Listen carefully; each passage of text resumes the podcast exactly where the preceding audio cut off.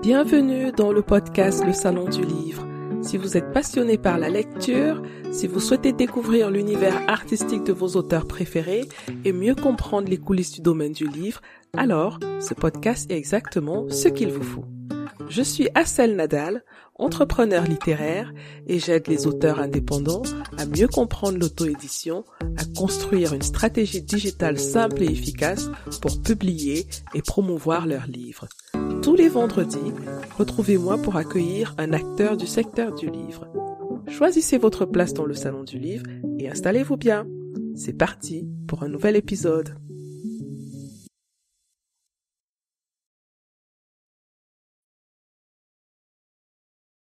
Bonjour, bonjour. Aujourd'hui, cap vers le Togo avec mon invité Timothée Passemre, appelé encore Timac le clairvoyant. Il est, comme vous l'avez certainement deviné, originaire du Togo. Il est slameur, comédien et conteur. Il est aussi le directeur du collectif des paroliers du Soleil Levant et du festival international Les Nuits de l'oralité, un festival expressif des arts oraux qui réunit slameurs, conteurs, comédiens. Ce festival se déroule dans la ville de Kara, au Togo, et il rouvrira ses portes du 21 au 26 novembre 2022 pour sa quatrième édition. Pour en savoir plus, j'accueille donc notre invité du jour, Timothée Kassemré. Bonjour Timothée. Bonjour, bonjour à vous. Merci beaucoup d'avoir accepté notre invitation dans ce podcast. Non, je vous en prie, c'est un réel plaisir pour moi. Alors, pour ceux qui ne connaissent pas encore qui est Timac, moi je vais utiliser le nom de Timac, hein. c'est beaucoup plus facile pour moi. Donc pour ceux qui ne connaissent pas encore qui est Timac, est-ce que vous pouvez vous présenter en quelques mots? Bon, Moi, à l'état civil, je me nomme, comme nom de famille c'est Passemere, Mawelansa et Timothée. Donc mes deux prénoms c'est Mawelansa et Timothée. Timothée, comme vous le connaissez, est un nom dérivé de la Bible. Et Mawelansa, c'est dans la langue Naudum. Et ça signifie je crois en Dieu, j'espère en Dieu, je place ma confiance en Dieu. Voilà.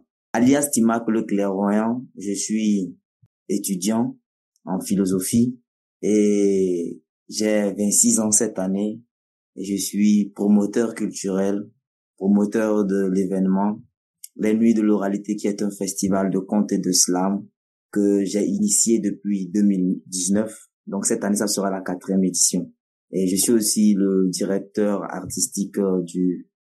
Bon, je sais pas comment est-ce que je vais le dire. Bon, maintenant, c'est l'artistique. Donc, ex-parolier du soleil levant. Donc maintenant, ce n'est plus parolier du soleil levant, mais c'est l'artistique qui est la nouvelle, nouvelle appellation de l'association dont je suis le directeur artistique. Ben, je suis très contente de, parce que vous êtes étudiant et c'est la première fois que je reçois un étudiant dans mon podcast et ça me fait énormément plaisir. J'aime beaucoup échanger avec la jeune génération pour savoir ce qui se passe parce que bon, moi, je fais partie des vieilles sauces, hein. Donc, j'aime toujours savoir ce qui se passe actuellement dans le milieu estudiantin parce que je sais que ce sont des univers qui bougent énormément où il y a beaucoup de créativité. Alors, tu es slammer et étudiant en philosophie, comme tu l'as dit. Comment on lit les deux? Comment est-ce que tu arrives au slam alors que tu es étudiant en philosophie? Bon, d'abord, je suis arrivé à l'université en 2015 et je me suis inscrit au département d'histoire. Donc, j'ai fait bien la première année. À la deuxième année, j'ai découvert euh, le slam. Or, entre-temps, j'aimais vraiment la poésie et la musique rap. Donc quand j'ai découvert le slam, c'est là-bas que tout est parti. D'abord, j'ai intégré un club à l'université qui est le club pour l'UNESCO, des étudiants de l'université de Cara, où j'étais comédien de théâtre. Et avec le slam, je me suis beaucoup plus engagé dans le domaine culturel. Et l'année passée, je me suis inscrit en philosophie parce que, entre temps, je ne voyais pas vraiment en étant dans le département d'histoire. Et là, j'ai dit, bon, je vais en philosophie parce que j'aime la philosophie.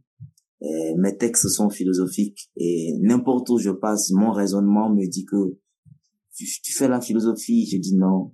Donc j'ai compris que c'est peut-être quelque chose qui peut m'être utile. Je me suis inscrit en philosophie parce que je veux en fait étoffer mon art, étoffer ma manière de voir les choses et autres. Voilà. D'où je suis en philosophie. Est-ce que tu te souviens vraiment de l'élément déclencheur? Est-ce que c'était un, un, texte euh, slamé que tu as écouté? Qu'est-ce qui a été l'élément déclencheur où tu as dit ça c'est exactement ce que je veux faire? Bon, comme je vous l'ai dit, j'aimais la musique rap. Au départ, j'étais parti pour être un rappeur. J'ai écrit mon premier texte et il me restait juste à trouver un studio où je devais aller poser ma voix. Mais bon, j'étais pas content et satisfait parce que je ne me sentais pas vraiment dedans. Comme j'étais au club pour l'UNESCO à l'université, une soirée, on n'avait pas d'activité et on s'est retrouvé en tournée, en blaguait. Et j'ai un ami qui est arrivé avec un badge, c'est écrit sur ça, artiste slammer. Et là, je ne connaissais pas le mot slammer, je l'ai demandé par curiosité, qu'est-ce que slammer signifie? Et il a essayé de m'expliquer que c'est un poète qui déclame ses poésies devant un public, c'est machin, machin. Il a essayé de m'expliquer, il a défini le slam. J'ai été inspiré et je suis monté sur la scène comme il y avait rien à faire. J'ai commencé par improviser un texte. Et là, je suis rentré à la maison. Ce texte que j'improvisais, je l'ai écrit. Et c'est là-bas, tout a commencé. J'ai commencé à savoir qui fait le slam akara, c'est qui, qui écoutait et c'est fini. Chaque jour sur YouTube pour écouter Grand Corps Malade, Suleiman Diamanka, tous ces slammeurs qui avaient des, créations ou des produits sur YouTube. Donc j'écoutais, j'écoutais, j'écoutais. Et c'est fini. J'ai commencé par écrire un, deux, trois, quatre, cinq textes. Et après, je me suis complètement enfoncé dans le domaine culturel. Et, et quelles sont donc tes inspirations? Tu viens de citer Grand Corps Malade, par exemple. Est-ce que tu as des gens que tu suis, à qui tu voudrais ressembler, ou alors même des thématiques hein, qui se retrouvent régulièrement dans tes textes? C'est vrai, au début, j'écoutais Grand Corps Malade. Mais Grand Corps Malade, c'est un Européen, c'est un Français. Et la plupart de ces textes, si je parlais du fond, ne touchent pas réellement nos réalités directement. Donc, il faut peut-être avoir une certaine analyse pour pouvoir essayer de faire la part des choses. Je l'ai écouté parce que côté forme, il y a vraiment beaucoup, beaucoup, beaucoup de choses. Le côté artistique est tellement élevé, donc j'écoutais ça juste pour le côté artistique. Mais je me suis beaucoup inspiré de Suleiman Diamanka, qui, lui, qui est d'origine africaine, notamment du Sénégal. Et c'est là que j'ai commencé par vraiment me plonger dans l'univers du slam. Et aussi, il y a Capitaine Alexandre qui est aussi fait de la poésie et qui le fait d'une manière un peu plus africaine, qui touche bref nos réalités. Ce n'est pas pour faire une discrimination, non, mais bon, c'est, c'est un peu ça. On va dire que tu te reconnais beaucoup plus dans ce qu'ils disent. Voilà, exactement. Là, j'ai aussi écouté plein d'artistes slameurs, notamment au Togo, avec le collectif euh, Tribu Tabou et aussi La Plume Nègre donc du Togo. Je les ai écoutés pour essayer de faire la part des choses. Parce que euh, celui qui me coachait, bon moi j'ai eu la chance d'être coaché par un musicien, pas non pas un slammer. Donc lui me disait, il me, il me poussait à être authentique. Donc à la recherche de cette authenticité, j'ai écouté plein de personnes et arrivé à un moment donné, j'ai dit bon, je ne veux plus être sous l'influence de quelqu'un parce que plus tu écoutes un artiste, plus tu vas vouloir le ressembler. Alors j'ai coupé et j'ai commencé par créer ma propre personne. Je m'inspire beaucoup de la musique rap. J'aime beaucoup la musique rap. J'aime le jazz aussi. J'aime tout ce qui est joué et c'est ça qui m'inspire beaucoup. Voilà. Et donc, quelles sont les thématiques qui, t'interpellent le plus? Ou alors Autrement dit, qu'est-ce qui se retrouve très souvent dans tes textes? Est-ce qu'il y a des thématiques qui se démarquent par rapport aux autres? Au début, euh, on avait, j'avais de la fougue, euh, il y, a, y a des trucs à dénoncer, donc on essaye de s'attaquer au, au, système politique ou au système préétabli. Arrivé à un moment donné, moi, je ne voyais pas ça important parce que euh, parfois, on va à des spectacles, tu fais un texte purement engagé, mais tu ne sens pas vraiment un engouement vis-à-vis -vis du public. Et là, moi, j'ai compris que le public n'a pas besoin de ça. Il faut plutôt chercher à avoir le besoin de la dernière personne dans le public, si je peux le dire comme ça. Donc, j'ai préféré écrire des textes qui parlent directement à l'homme, qui parlent directement à l'homme. Donc, en quittant les problèmes sociaux, politiques, euh, j'ai préféré parler de l'homme lui-même, par exemple. L'homme déprimé ou dépressif, mm-hmm. l'homme qui souffre, l'homme qui est perdu, l'homme qui a besoin de motivation, d'espoir. Donc, c'est à partir de ce moment-là que j'ai commencé à me démarquer et aussi il y a cette touche, là, cette touche euh, spirituelle qui s'ajoute euh, à ma création. Donc, je prends un problème, par exemple, je veux parler de l'espoir, et je parle de l'espoir et aussi je touche du doigt la spiritualité. Je parle de Dieu dans son ensemble. Je ne me, je ne m'appuie pas sur une quelconque religion parce que bon, moi, personnellement, selon ma manière de voir les choses, bon, s'il y a un grand ensemble qui est la spiritualité, dans ce grand ensemble, il y a les chrétiens, les musulmans, les hindouistes, bouddhistes, ainsi de suite, ainsi de suite. Donc, à chaque fois que tu te résumes à un point, tu vas parler de l'un et les l'autre. Donc, moi, j'ai préféré carrément me retrouver dans la spiritualité où je parle de l'être céleste, l'être spirituel qui habite en nous. Donc, tout le monde là. Donc, c'est à lui que je m'adresse et bon, tranquillement, j'évolue. Très intéressant. Tu parlais aussi de chercher ta voix en quelque sorte, où tu as euh, cessé d'écouter euh, ce qui t'avait un peu inspiré au départ, hein, euh, et tu as commencé à rechercher une certaine authenticité. Alors, euh, je préviens que je n'avais pas prévu cette question-là, mais je vais quand même tenter et voir ce que ça va donner. J'aimerais que tu nous fasses quelque chose de spontané pour que ceux qui nous écoutent et qui n'ont pas encore eu l'occasion de, te voir sur scène, parce qu'on est écouté quand même dans différents pays, donc si tu peux nous faire quelque chose spontanément, ce serait vraiment, vraiment pas mal. Ok, bon, on va jouer à deux. Ah oui. Donc vous, vous êtes et moi, je suis bon. Est-ce que j'ai quelque chose à faire? Exactement. Donc je vais quand je dis ma bana ma gueule, vous répondez gueule. Gueule. Ça peut aller. Gueule, oui. En fait, ça signifie ma bana ma gueule, c'est j'aimerais m'exprimer. D'accord. Et c'est dans ma langue maternelle le naodo. Mm-hmm. Donc quand vous répondez gueule, c'est-à-dire exprime-toi. Super, j'adore. Allons-y, je suis prête. ok, Mabana Maguel. Guel. Mabana Maguel. Guel.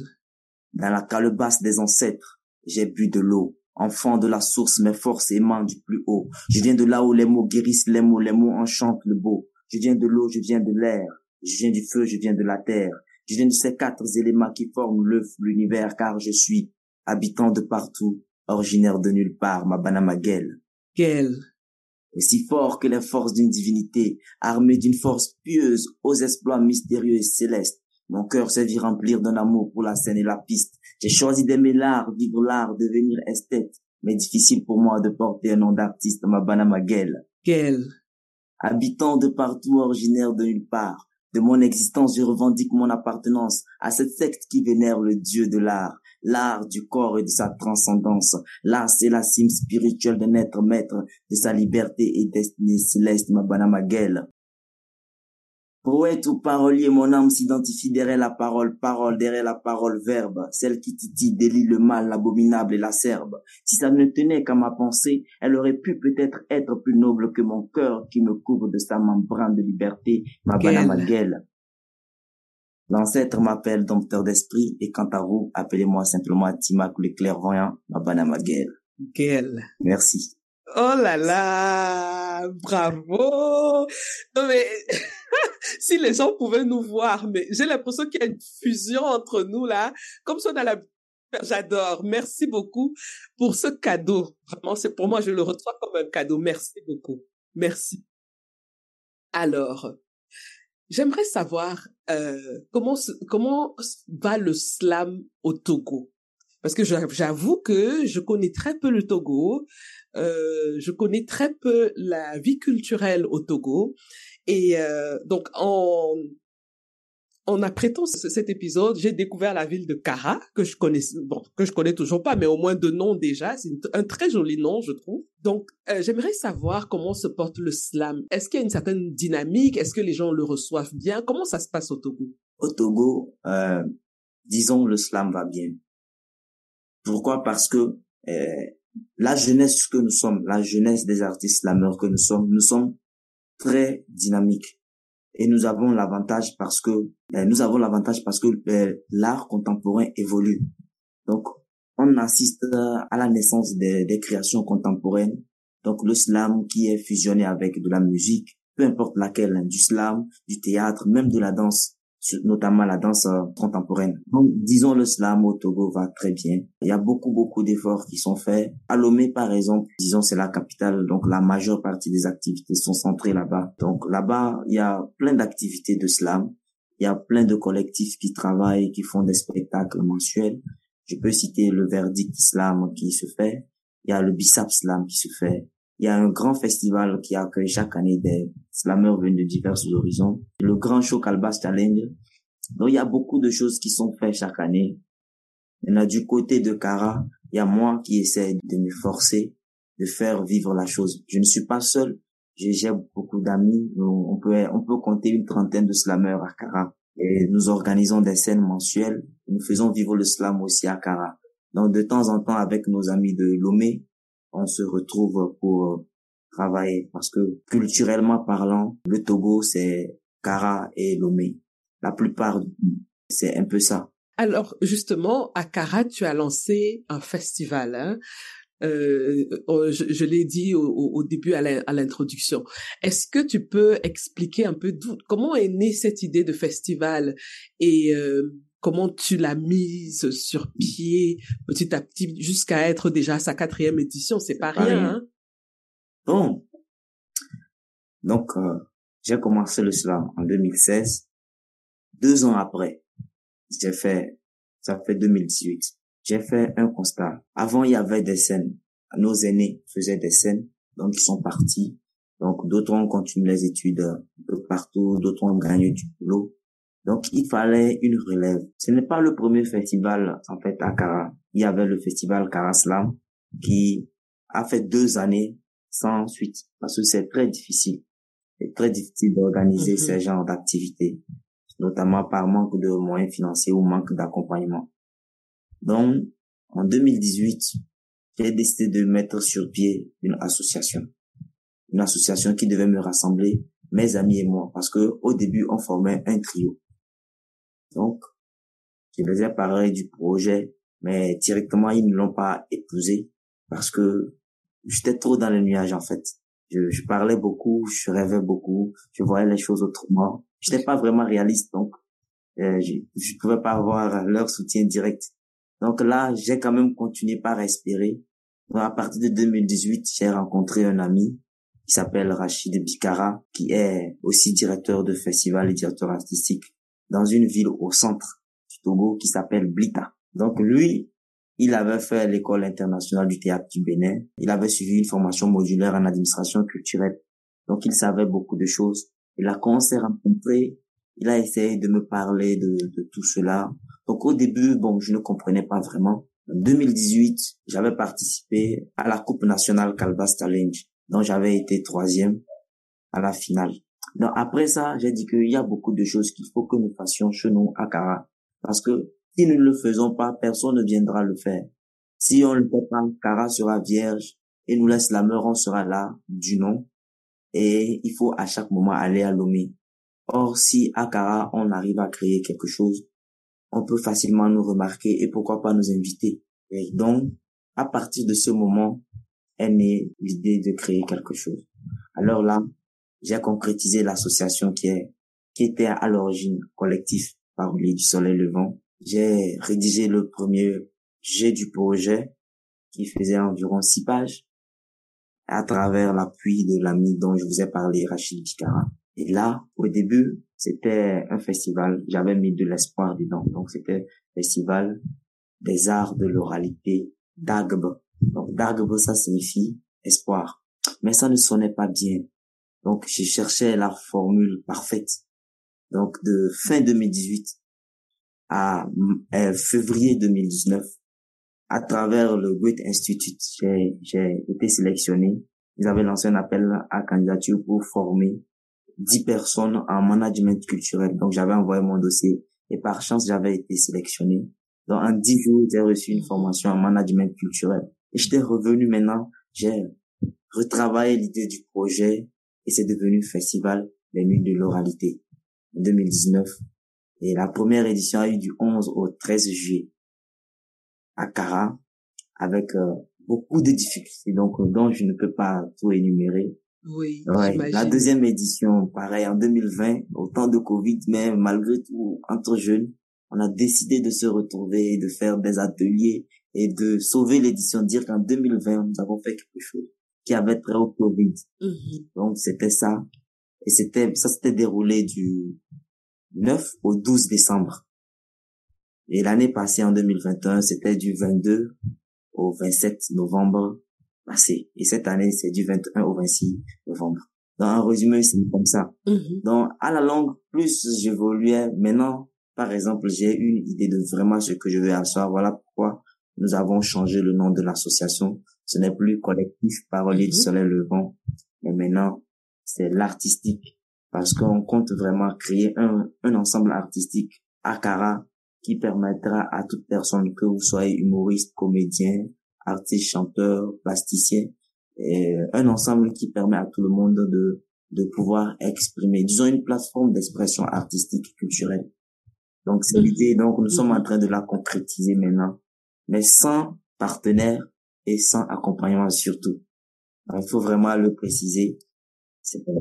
Ah, ça, mais je trouve votre euh, dynamisme et votre engagement extraordinaire. Et en plus, si vous dites vous travaillez sans partenaire, ça me fend le cœur. Donc, je profite de cette plateforme au cas où il y aurait des gens qui sont gentils, qui aiment ce que vous venez de dire et qui veulent encourager des initiatives comme ça, de foncer, hein, de vous contacter. Je mettrai tous les liens euh, de contact dans la description de l'épisode. Vraiment, on a besoin de soutien. On a besoin de mécènes qui vont venir à la rencontre de ces jeunes qui s'engagent, de ces jeunes qui vraiment tout leur temps, leur énergie, leurs moyens pour qu'il y ait de belles choses qui se créent. Donc vraiment, vous qui nous écoutez, aidez ces jeunes-là. Nous, à notre niveau, on donne la plateforme, donc c'est une manière aussi de les aider. Ils ont besoin de nous. Ils ont besoin de nous. Comme il a bien dit lui-même, hein, si nous-mêmes nous ne faisons pas les choses, personne ne viendra les faire à notre place. Et après, on ne pourra pas se plaindre. On ne pourra pas se plaindre qu'on a donné notre culture à des étrangers, qu'on n'a rien fait. Mais quand il fallait faire quelque chose, on était là à regarder. Donc vraiment, encore une fois, j'interpelle tous ceux qui nous écoutent de, de, soutenir ces jeunes dans leurs initiatives. Et il y en a de très belles, comme celle que vous venez d'entendre. Merci beaucoup. Alors, je, t'en prie, vraiment c'est avec grand plaisir. Alors Timac, euh, donc tu rappelles la date de la prochaine édition s'il te plaît et où est-ce qu'on peut te contacter que ce soit sur les réseaux sociaux ou par mail, donc donne tous tes contacts, comme ça, euh, s'il y a des gens qui nous écoutent et qui sont touchés par ce que tu viens de dire, ils feront le nécessaire. La quatrième édition du festival aura lieu du 21 au 26 novembre 2022 à Cara.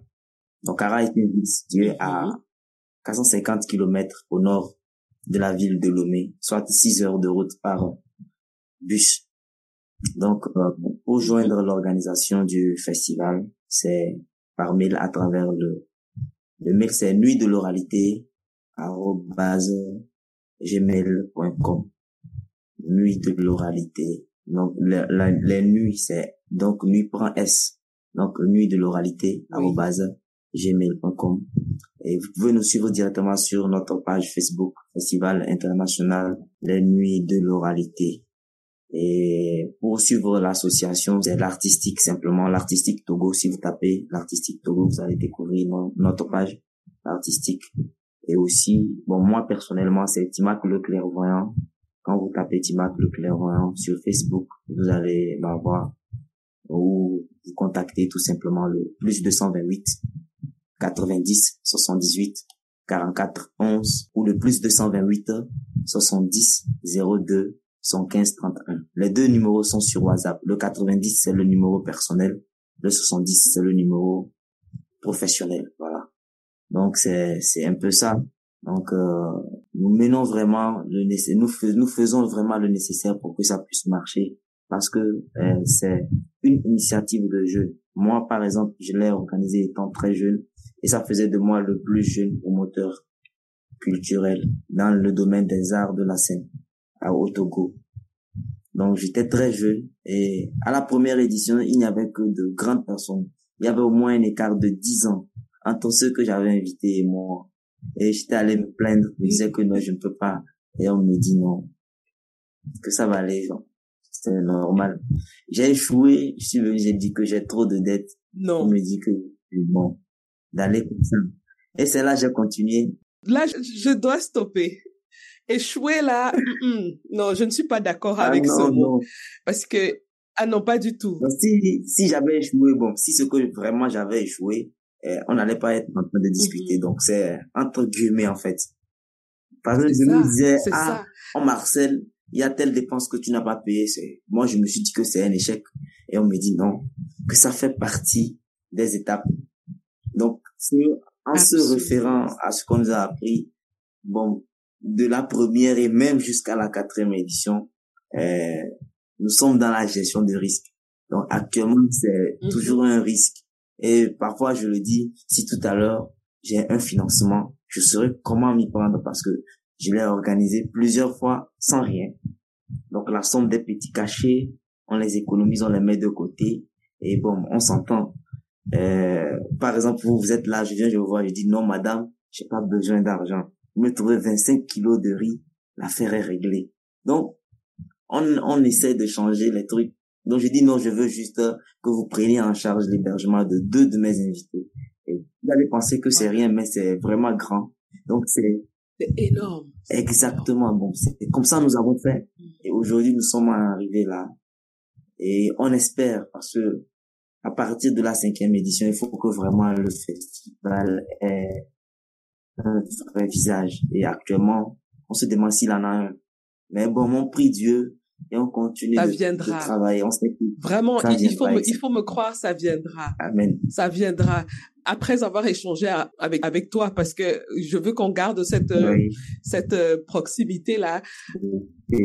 J'y crois parce que il y a des choses, la façon dont vous expliquez le projet, euh, il y a des choses qu'on ressent, on ressent de la sincérité, de l'authenticité, de l'envie d'y arriver. Et même avec de l'argent, hein, parfois les débuts sont difficiles parce que c'est comme toute euh, entreprise dans la vie, il faut commencer quelque part, quelles que soient les conditions. Il faut commencer quelque part et c'est pas à pas qu'on avance, pas à pas. Si moi, je te dis, quand j'ai commencé ce podcast, combien de fois je réenregistrais une seule phrase, une seule, je, je bredouillais, je, et ce n'est pas encore parfait. Mais euh, je suis déjà quand même à une cinquantaine d'épisodes. Donc, si j'avais commencé à penser que j'avais échoué à la première phrase, je n'en serais pas là aujourd'hui. Je ne t'aurais pas rencontré. exactement. Donc, il ne faut pas lâcher. Il faut, je suis convaincue que quand on fait du bon travail et quand on essaye d'être proactif dans la rencontre avec les autres, on, on tombe sur des gens qui peuvent nous aider directement ou indirectement d'ailleurs. Quelqu'un peut ne pas vous aider directement, mais peut vous donner une piste de réflexion que peut-être vous n'avez pas encore vue jus- jusqu'aujourd'hui. Donc, ne lâchez pas. Je vous encourage, ne lâchez pas. Et euh, le podcast est ouvert. Si tu as besoin de faire passer une information pour tes événements, pour tes activités, la porte est grande ouverte. Tu es le bienvenu. Merci beaucoup. Merci, c'est un énorme plaisir. Ben, c'est moi qui suis honorée de ta présence, sincèrement. Voilà. On est arrivé à la fin de notre entretien. C'était un réel plaisir, vraiment. Et euh, ça me donne beaucoup de, de, de joie quand je vois des jeunes comme ça du continent qui se battent sans rien. Euh, franchement, c'est euh, c'est très encourageant. On est arrivé à la fin de notre entretien, comme je disais. Euh, je reste à ta disposition si je peux te donner un coup de main, n'hésite pas. Et puis, euh, je te dis merci encore d'avoir accepté mon invitation. Moi-même, je suis très honoré d'avoir participé et ça, ça me donne vraiment l'envie euh, de continuer, sincèrement parlant, parce que c'est c'est pas donné à n'importe qui de se réveiller un matin et de retrouver un mail, une invitation en fait. Ça peut paraître euh, vain, mais moi je trouve ça très grand parce que si tu restes dans ton coin, ah tu resteras, personne ne saura que tu es là. Grand corps malade l'avait dit dans un de ses textes que si on ne change pas le monde, le monde ne nous changera pas non plus. Donc du coup, j'ai compris que il faut continuer par faire des efforts, quoi qu'il se passe. Peu importe ce qu'on rencontre, on, on continue. Peut-être à la tombe, on, on va s'arrêter. Et parfois, je me demande même si on est à la tombe par hasard, on ne sera pas en train de continuer à mener certains combats ou continuer à faire des efforts. Donc bon, c'est ça quoi, on ne lâche rien. Tout à fait. Magnifique. Merci beaucoup, Timac. Et puis, on se dit à bientôt. Merci. Merci.